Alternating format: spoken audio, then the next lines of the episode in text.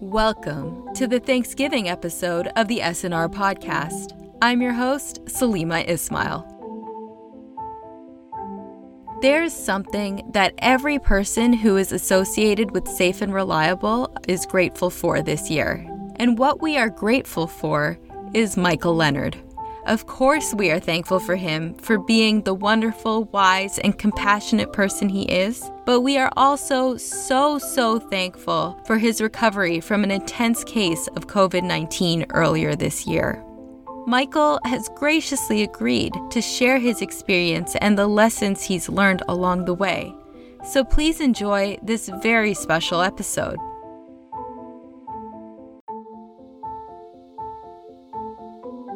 Late February and early March of this year, as we were seeing more and more evidence of corona spreading. A lot of internal discussion within our group as to how to migrate our clients from a high touch kind of care model to more remote support. And I actually, my last trip was to the East Coast, to Washington, D.C., to do exactly that with a few clients. I was trying to be extremely careful. I had hand sanitizer. I was staying in hotels that were virtually empty, trying to stay away from people. And kind of last trip was to get home. And ironically, I got done early on the Thursday, first week of March. And rather than take my direct flight home to Denver, I got a flight that routed me through Chicago and kind of upgraded so I could be away from people. What I didn't know was that the U.S. government had threatened to basically prohibit travel from Europe. And as a result, there was a huge panic. Tens of thousands of people came into Dulles Airport, came into O'Hare Airport on that day. Clearly, news reports that a number of those people actually were sick and had fevers, and the airlines just told them to get on the airplane and go home.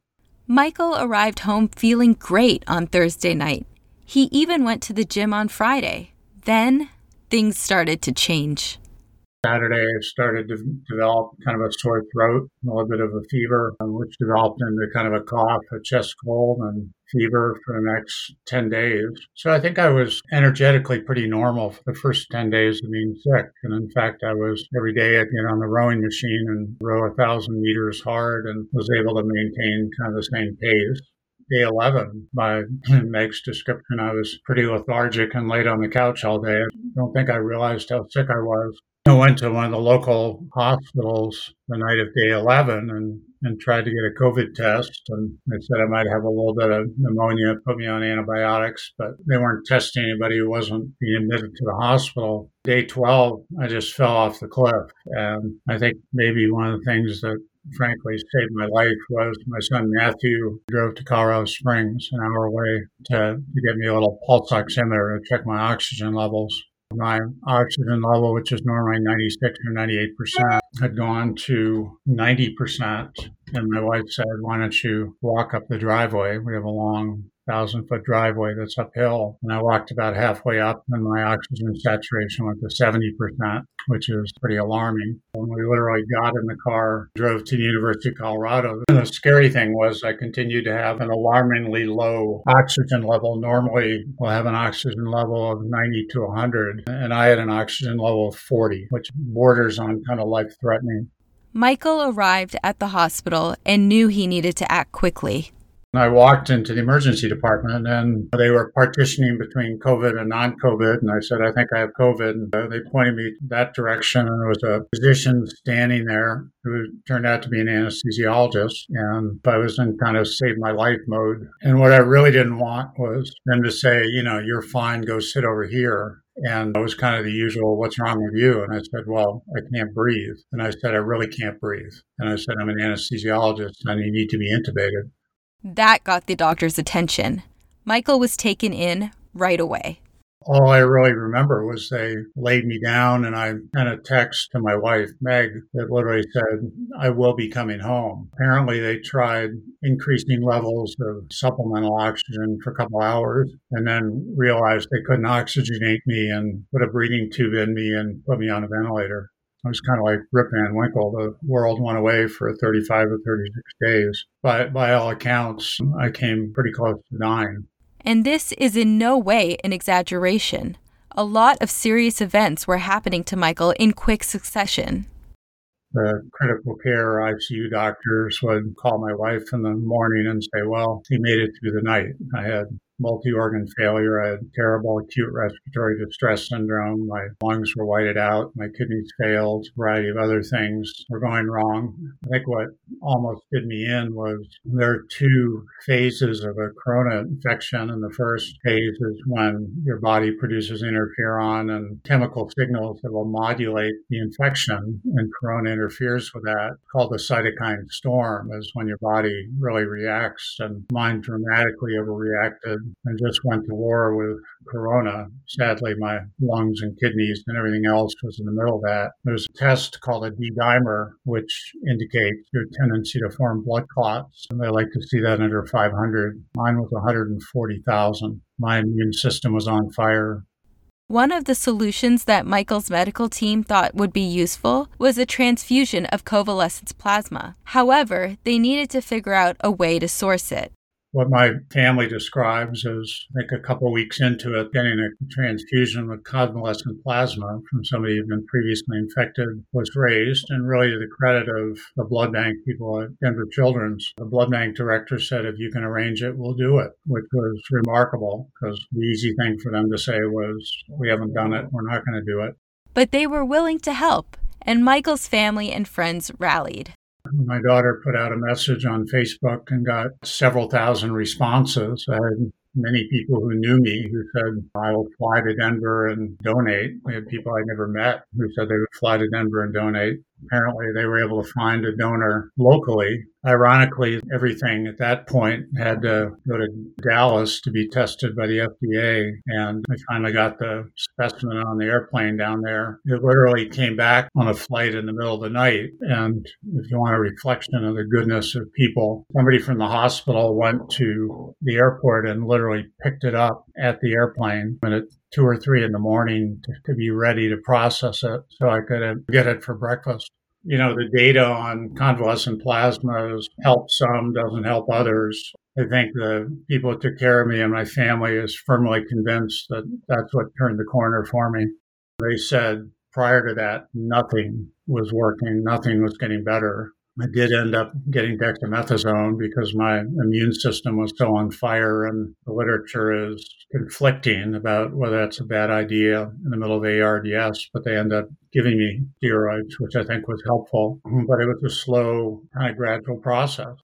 Ironically, being an anesthesiologist who's anesthetized 10,000 patients and put breathing tubes in them and woken them up and worked in ICUs, et cetera, every time they tried to wean me off the ventilator, I would fight the breathing tube. And I guess I have a very vigorous gag reflex. And finally, one of the intensivists said, you know, I think we need to put a trach in because we want to irritate his throat. We can get him off the ventilator. Well, none of the surgeons wanted to trach somebody with COVID. And so the critical care people finally found a surgeon who would do it. But he says, if we can't get it Friday, we're going to have to wait another week.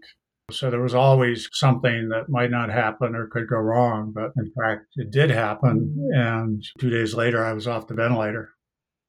I remember waking up in the ICU, and one of the critical care physicians was sitting next to my bedside. And he said, You know, I think we're going to hold your dialysis today because it looks like your kidneys are getting better. And I was like, Oh, I'm on dialysis? He's like, Yeah, you're on dialysis. And I'm like, Why am I on dialysis? And started talking about countercurrent concentration mechanisms. And we had a little doctor to doctor chat on kidney physiology. I told him I would strongly encourage my kidneys to get with the program, which thankfully they did. Michael's hospitalization was incredibly stressful on his family, compounded by the fact that they could not physically visit. But they worked with the hospital team to get creative. And I have to say that people in the hospital, University of Colorado, were fabulous. Their teamwork, their collaboration, their communication with my family. They always took time. They were amenable to putting a ring camera in my room, which my son got on the hospital Wi-Fi so my family could talk to me through that. So my daughter's is wonderful and a surgical resident at the University of Utah, and she's pregnant, and so still on the ventilator. And I'm not quite sure how they got the audio to me, and maybe it was an iPad, but she told me that she was having a baby girl And my family said I looked like I had some recognition on my face, but that's the one thing I remembered when I woke up. And now she's got a beautiful little baby girl, Hazel. Even though Michael woke up with that memory, there was still some concern about his cognitive functions. There was a lot of concern. I'd had very low levels of oxygen for a while, and the question of ultimately whether I'd had injury to my brain from the hypoxia or low oxygen levels, and real reason to, to be scared about that once I'd actually gotten off the ventilator, I was FaceTiming with my wife, Meg, and at one point she says, Well, you, you seem pretty tired. You know, shall we talk again in the morning? And, and I said, uh, Yeah, why don't we reconvene in the morning? And she was like, Oh my goodness, reconvene, like a multiple syllable word. His brain is working. But there was a lot of concern of, you know, what my cognitive abilities would be. And in fact, when I got out of the hospital. My daughter politely, gently interrogated me for half an hour and then pronounced, Oh my goodness, it's you. You're there. So even though Michael woke up without any cognitive issues, his physical abilities were a different story. Day 40, they arranged to kind of have me stand at the window and wave out the window to my wife and children and my dog. And I literally was so weak after 40 days in the bed that I couldn't stand up by myself. There were two people that were physically assisting me to stand up. They kindly arranged for me to go to the inpatient rehab unit, which was part of the COVID part of the hospital. And I think it made a tremendous difference. It's a remarkably humbling experience to go, you know, somebody who's in the gym four days a week and, and uh, able to keep up with people that are 10 or 15 years younger than I am. And, and then, uh, you know, working to be able to stand up. Fortunately, Michael had a strong and supportive team behind him the therapists I had were fabulous, and I had three hours of physical and occupational therapy every day. I had to learn all these things, like how to stand up with a walker was a major achievement to be able to walk to the bathroom, taking a shower by myself, which I could do by the end of eight days. You know, they're very practical. We're going to climb three or four stairs. We're going to practice how you get up off the floor if you fell. And thankfully, I had a little bit of push up strength left. I mean, they had me working with two pound weights which felt heavy. It was like crazy. I've been doing 30, 40, 50 pound weights before I went in the hospital and just learning to walk it was interesting. They have to test you to show you need oxygen the day before you go home, which is a little nerve wracking because there was no way I could have gone home without it. And a wonderful physical therapist. Uh, and he said, Okay, we're going to make you hypoxic. Come over here or drop your oxygen level. Come over here and climb these stairs. And then the people from respiratory therapy showed up with their fancy pulse ox and they marched me up a set of four stairs three or four times without oxygen. And my oxygen just plummeted. And they're like, Well, I think you just qualified for oxygen at home. Eventually, Michael got to a point where he could leave the hospital.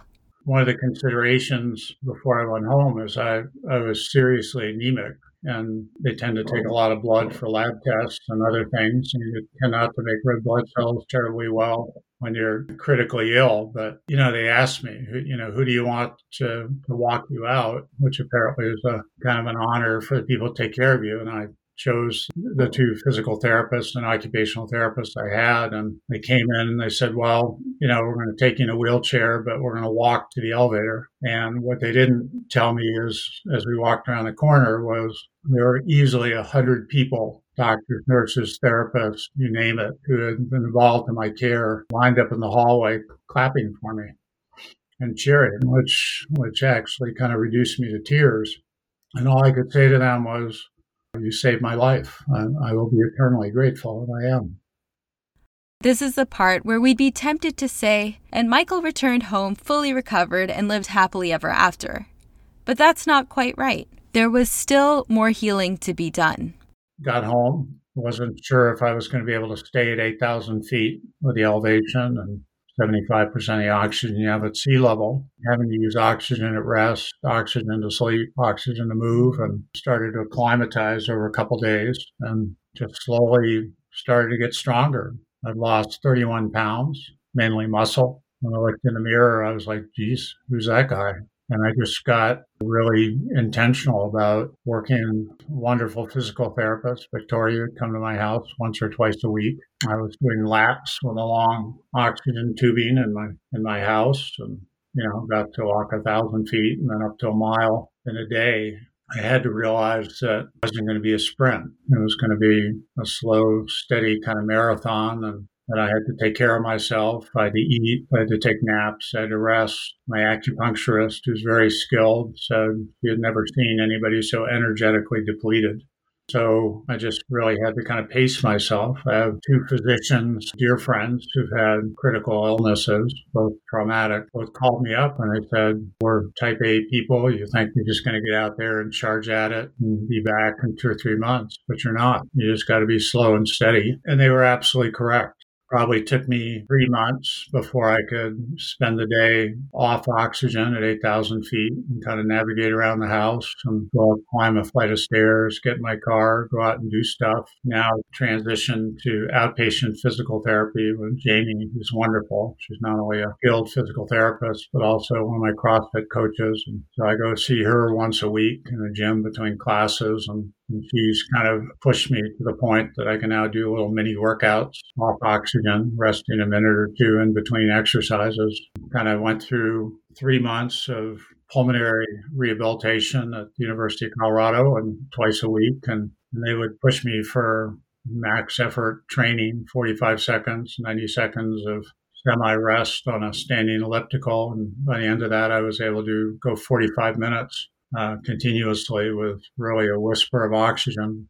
If I can now hike slowly and steadily at six or 7,000 feet of elevation and not running up the hills, but being adequately or well oxygenated and able to do things, able to get on a Peloton stationary bike and ride for half an hour on room air and stay oxygenated. I've been given kind of a 90% probability of having normal lung function at a year.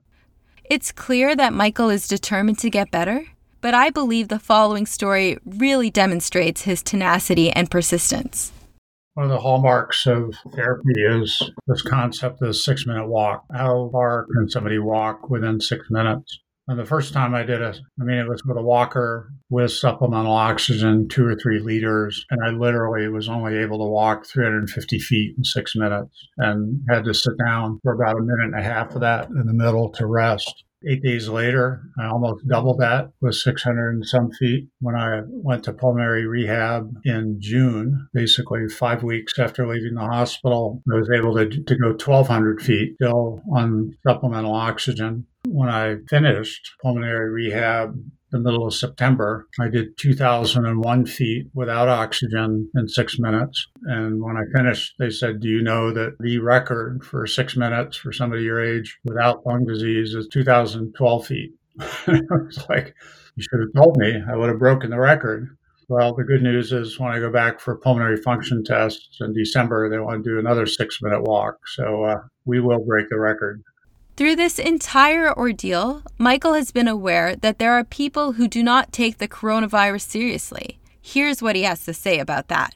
When we get on the subject of people saying it's a hoax and it's not real and it's like the flu, uh, it makes me angry something that almost killed you, and so many people's lives who had it who will never be the same. And, and then there are the people who are the long haulers that just have persistent symptoms and foggy brains and, you know, lots and lots of bad things that have happened. So I think what is very evident is the medical community pulled together in really an amazing fashion. But the federal response, you know, was appalling. And it still is appalling when we have political leaders in this country running around holding rallies and saying it's all a joke and you don't wear a mask and people are going to get sick and die and suffer as a result of it. So we, we have a lot of room for improvement. Finally, I asked Michael to share his introspections and any perspectives he has developed or reaffirmed while having to endure this experience and continue the slow and steady path to recovery when I woke up and I was asleep for over a month, then the world had to come back into focus. And the first thing I had to come into focus is where am I and what's going on here? And it took me a day or two to go, oh, I'm in an intensive care unit and I'm really sick. And so beyond that, it starts to come into focus on, you know, your family uh, who are kind of remarkable and I'm incredibly fortunate to have them. And then the rest of the world. The ironic thing is I am like the prime candidate for PTSD and depression. I mean, and everybody, my internist, my pulmonologist, my therapist, they're like, you guys are like the highest risk for really having a lot of mental issues after this. And I'm like, I said, with all due respect, I'm like the happiest guy on the planet. I'm like delighted to be here. What I couldn't fix, and I'll spend the rest of my life trying to make better, is the agony that my wife and children and friends and family went through hour to hour, day to day when I was kind of at death's door, frankly. And, and that just was terrible. I mean, it affected them. They lived with it, you know, day to day, waiting for phone calls, waiting for some good news, not getting good news. As sick as I was, I probably had about a 12% chance of survival, um, which I will attribute to the unbelievable broad support I had from lots and lots of people, family and friends and folks I work with, my colleagues. Even had friends in Nepal who had Buddhist monks and temples kind of praying for me. So a lot of good energy in, in many places. It just makes you thankful for what you have every day and makes you immensely thankful for your wife, children, family, friends, colleagues and realize that there's a tremendous amount of goodness in the world. I think this brought out um, the best in a lot of people.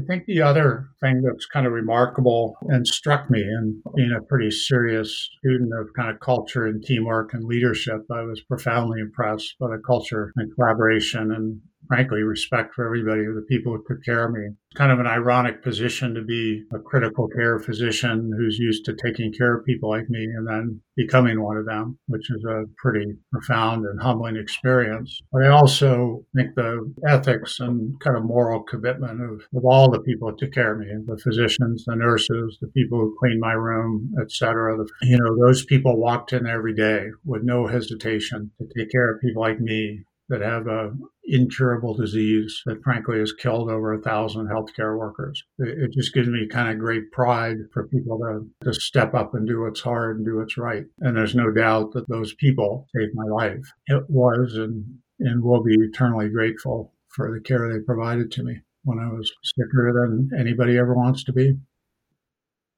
When you realize that life is fragile, or get reminded how fragile it is. And there's a finite amount of time on this earth. You want to spend your time doing things that are enjoyable and, and create value. And you don't want to spend your time with people that are going to waste it. It reaffirms for me, having been a recipient of high quality medical care, that the work we do that's safe and reliable is, is essential. You know, there's no shortage of smart people, but once they get to a culture that's highly functioning, collaborative, they, they do amazing things and they take care of the patients and they take care of each other.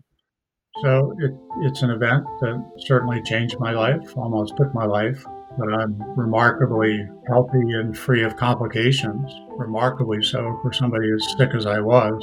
And uh, uh, every day is a gift. If you have any questions for Michael Leonard or any other requests, please email us at podcast at srh.care. That's all for today. The Safe and Reliable podcast was produced and edited by me, Salima Ismail. Our special Thanksgiving theme music is produced by I Speak Waves from freesound.org. Special thanks to Michael Leonard. And a very special thanks to you for tuning in. Happy Thanksgiving!